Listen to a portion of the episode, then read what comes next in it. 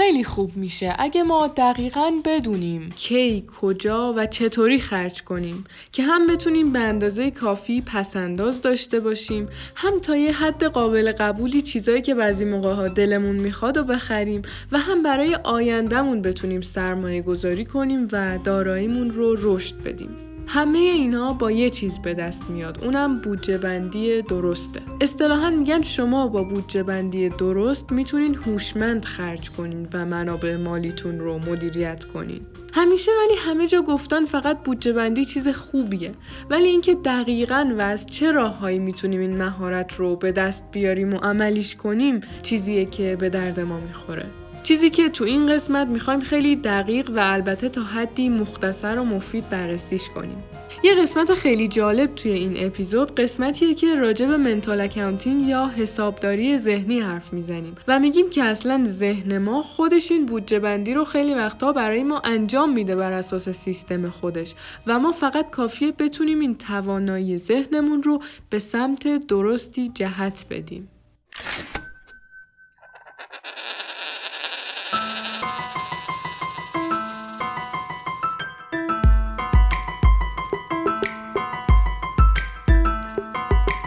سلام من مریم سعیدی هستم و شما دارید به اپیزود پنجم از پادکست اکوتاک گوش میدین.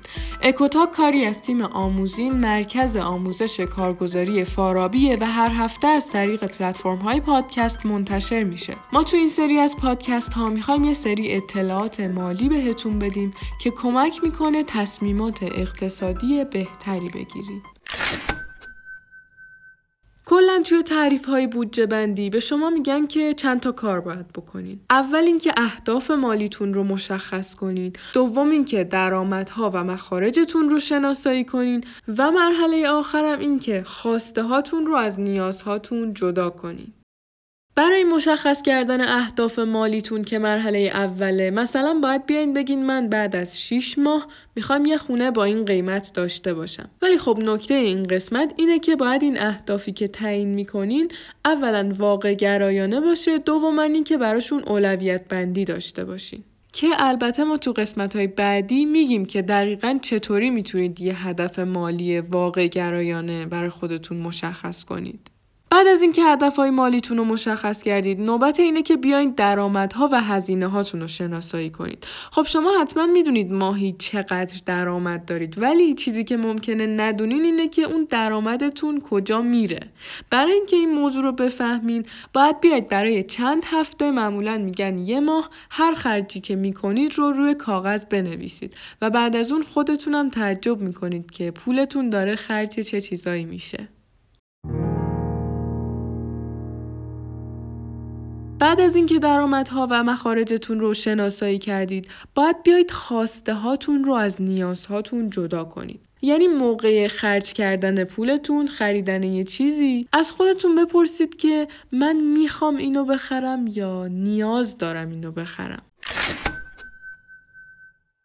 پس تا الان این سه تا مرحله کلی رو گفتیم که توی همه برنامه های بودجه بندی مشترکه و شما قبل از شروع یه برنامه ریزی دقیق باید این کارها رو انجام بدید. مشخص کردن اهداف مالیتون، شناسایی مقدار درآمد و مخارجتون و جدا کردن خواسته ها از نیازهاتون. ولی غیر از این مرحله ها که بیشتر تئوری و توضیحیه یه سری راهکار نسبتا عملیاتی تر هم هست که بسته به هدفی که شما از بودجه بندی دارین یکی از اینا رو انتخاب می‌کنید شما اول باید ببینید که هدفتون از بودجه بندی اینه که بیشتر خرج نکنین یا با بودجه بندی می‌خواین برای یه هدف مالی بلند مدتی که دارین برنامه ریزی کنین. یا اینکه با بودجه بندی می‌خواین خودتون رو از چرخه بدهی که توش گیر افتادین بیرون بیارین. در نهایت بر اساس تصمیمی که می‌گیرین میاین بین دو تا روش کلی که برای بودجه بندی مطرح کردن یک کدوم رو انتخاب می‌کنین. یا اینکه اصلا با اصولی که میگیم خودتون تصمیم می‌گیرین یه برنامه بودجه بندی مختص خودتون رو داشته باشین که اتفاقا پیشنهاد بدی هم نیست. حالا بریم ببینیم این روش ها چی هن.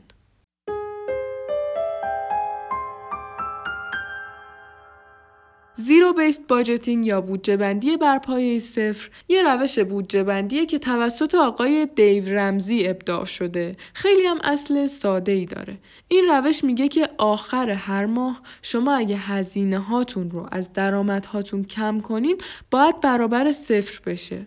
برای همینم بهش میگن zero based budgeting یعنی ماهی هر چقدر درآمد دارید آخر ماه بعد از خرجهای ضروری و خریدهایی که خودتون می‌خواین بکنین و پسندازی که کردین صفر تومن باید براتون بمونه. هدف این بودجه بندی بیشتر جلوگیری از زیاد خرج کردنه و شاید برای همه مناسب نباشه چون سخته یکم. خیلی از شرکت ها هم اتفاقا از این روش برای بعضی از دپارتماناشون استفاده می‌کنن چون خیلی روش کاست افکتیویه یعنی خیلی هزینه شرکت ها رو کمتر می‌کنه. روش دوم روش سی بیست پنجاهه که خانم الیزابت وارن رو مطرح کرده. این روش اومده راه و یکم برای ما مشخص تر کرده.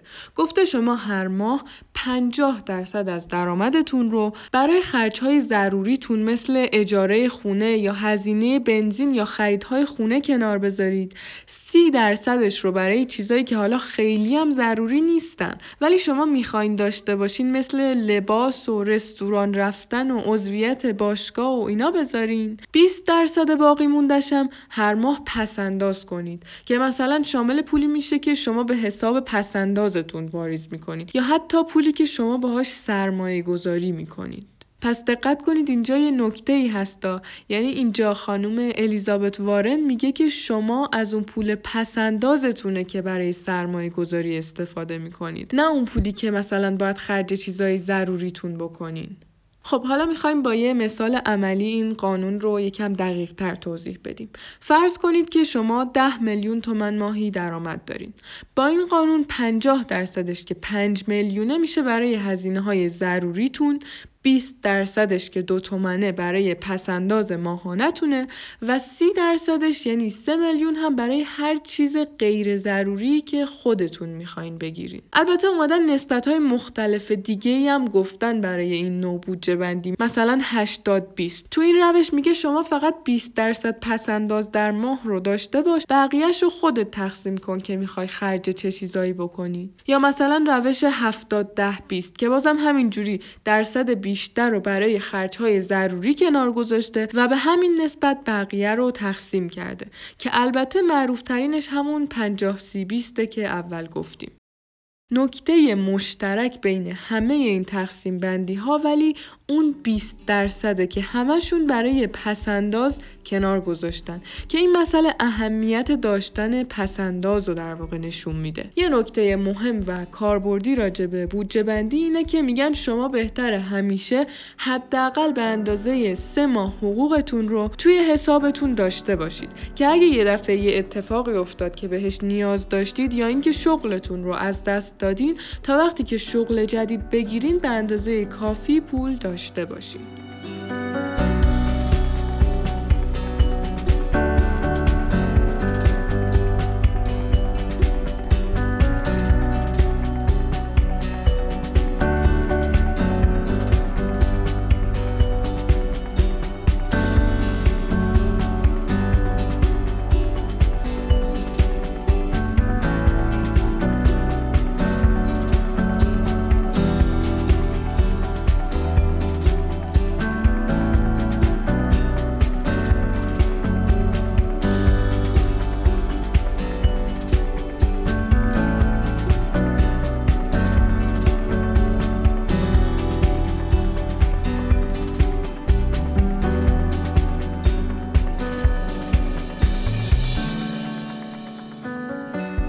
باشید فارغ از همه این اصول و فرمول هایی که برای نحوه خرج کردن پولمون گفتیم ذهن ما خودش هم یه روش بودجه بندی برای خودش داره که اصطلاحا بهش mental accounting یا حسابداری ذهنی میگن. ما تا الان توی بودجه بندی چیکار می‌کردیم؟ می اومدیم پولمون رو به بخش های مختلفی تقسیم می‌کردیم. مثلا یه بخش برای پس‌اندازمون یه بخش برای خرجای ضروریمون یه بخش برای هزینه های متفرقمون و همینجوری. حالا اینجا می‌خوایم بگیم که ذهن ما خودش هم به صورت اتوماتیک یه جورایی این کار رو انجام میده. ولی نه دقیقا بر اون اساسی که تا الان گفتیم. یه گروه از روانشناسا به سرپرستی آقای ریچارد تیلور اومدن دیدن برخلاف چیزی که اقتصاددانهای نوکلاسیک فکر می‌کنن که پول برای آدمها چیز قابل تعویزیه یا در واقع فانجبله توی عمل اینجوری نیست. تعویز پذیری پول به این معنیه که یه ده هزار تومنی با یه ده هزار تومنی دیگه هیچ فرقی نداره. خب واقعا هیچ فرقی نداره. ولی مسئله ای که ریچارد تیلور اومده فهمیده دیده که مثل اینکه برای آدم ها همیشه این پول قابل تعویز نیست. یعنی ممکنه یه ده هزار تومنی براشون با یه ده هزار تومنی دیگه فرق بکنه. بر چه اساسی؟ مثلا اگه حالا ده هزار تومن خیلی ملموس نیست این مثال رو باهاش بزنیم. مثلا اگه ده میلیون تومن درآمد داشته باشه تا اینکه اون ده میلیون تومن رو توی مسابقه برنده شده باشه با این دوتا پول متفاوت برخورد می‌کنه. این دوتا پول رو توی ذهنش توی دوتا دستبندی جدا قرار میده. بنابراین براش قابل تعویز نیستن این دوتا. بعد با توجه به این اصل که فهمیدن آدما مثل اینکه براشون فرق می‌کنه که پولشون رو از کجا و چی جوری به دست میارن اومدن دیدن این مسئله توی نحوه خرج کردن اون پول هم تاثیر می‌ذاره. مثلا اینکه ما با پولی که همینجوری بهمون میدن یا یه جا پیداش می‌کنیم از یه مسابقه برنده میشیم خیلی ریسک پذیرتر برخورد می‌کنیم نسبت به پولی که درآمدمونه یا براش زحمت کشیدیم. بر اساس این مسئله اومدن یه سری راهکارها و روشهایی رو پیشنهاد کردن که از این موضوع برای جهت دادن به خرج و مخارج آدم ها استفاده کنن. مثلا به عنوان کاربرد این موضوع توی بعد کلان می‌تونیم این مثال رو بگیم.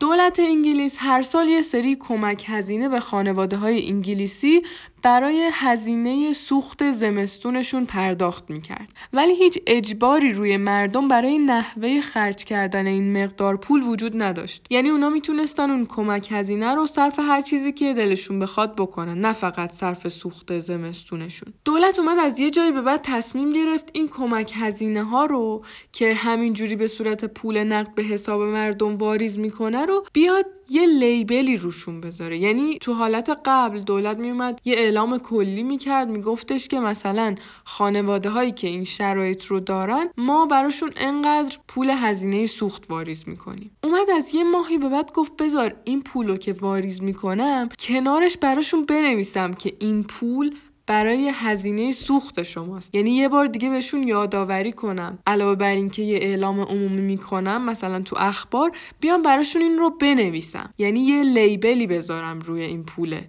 و بعد برای مردم واریز کنم. اومدن آمار گرفتن دیدن بعد از لیبل گذاشتن روی این کمک هزینه ها تعداد خانواده هایی که این پول رو واقعا صرف سوخت زمستونشون می‌کردن 38 درصد افزایش پیدا کرده.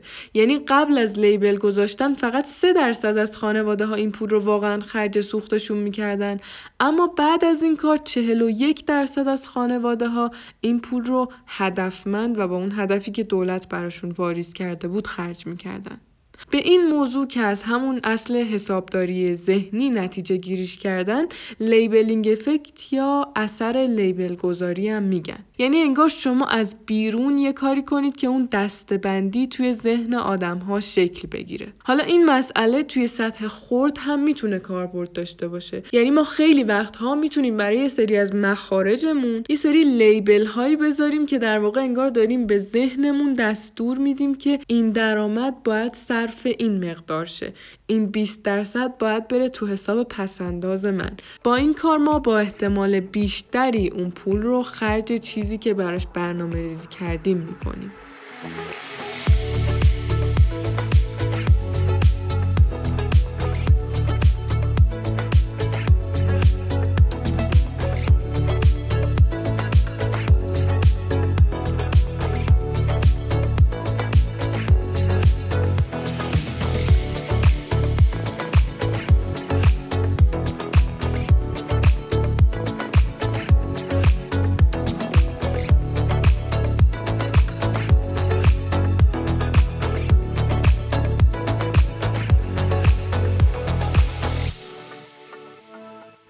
قسمت به دو تا روش کلی برای بودجه بندی منابع مالیمون اشاره کردیم که اولیش زیرو بیست باجتینگ یا بودجه بندی بر پایه صفر و دومیش روش 50 سی 20 بود. توی روش اول مقدار درآمد منهای مخارجمون مساوی صفر می‌شد و توی روش دوم درآمد رو به سه قسمت تقسیم می کردیم.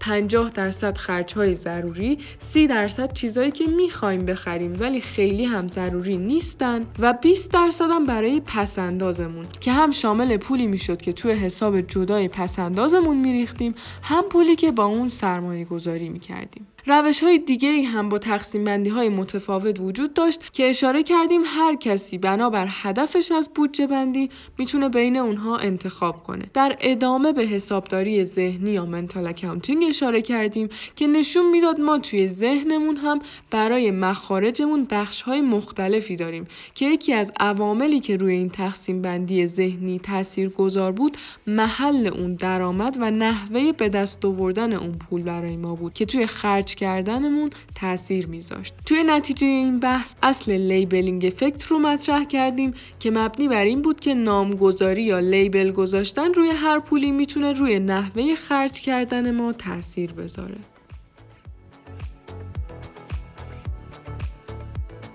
امیدوارم که از شنیدن این قسمت لذت برده باشین و براتون مفید بوده باشه. تا هفته بعد مواظب خودتون و کسایی که دوستشون دارین باشین.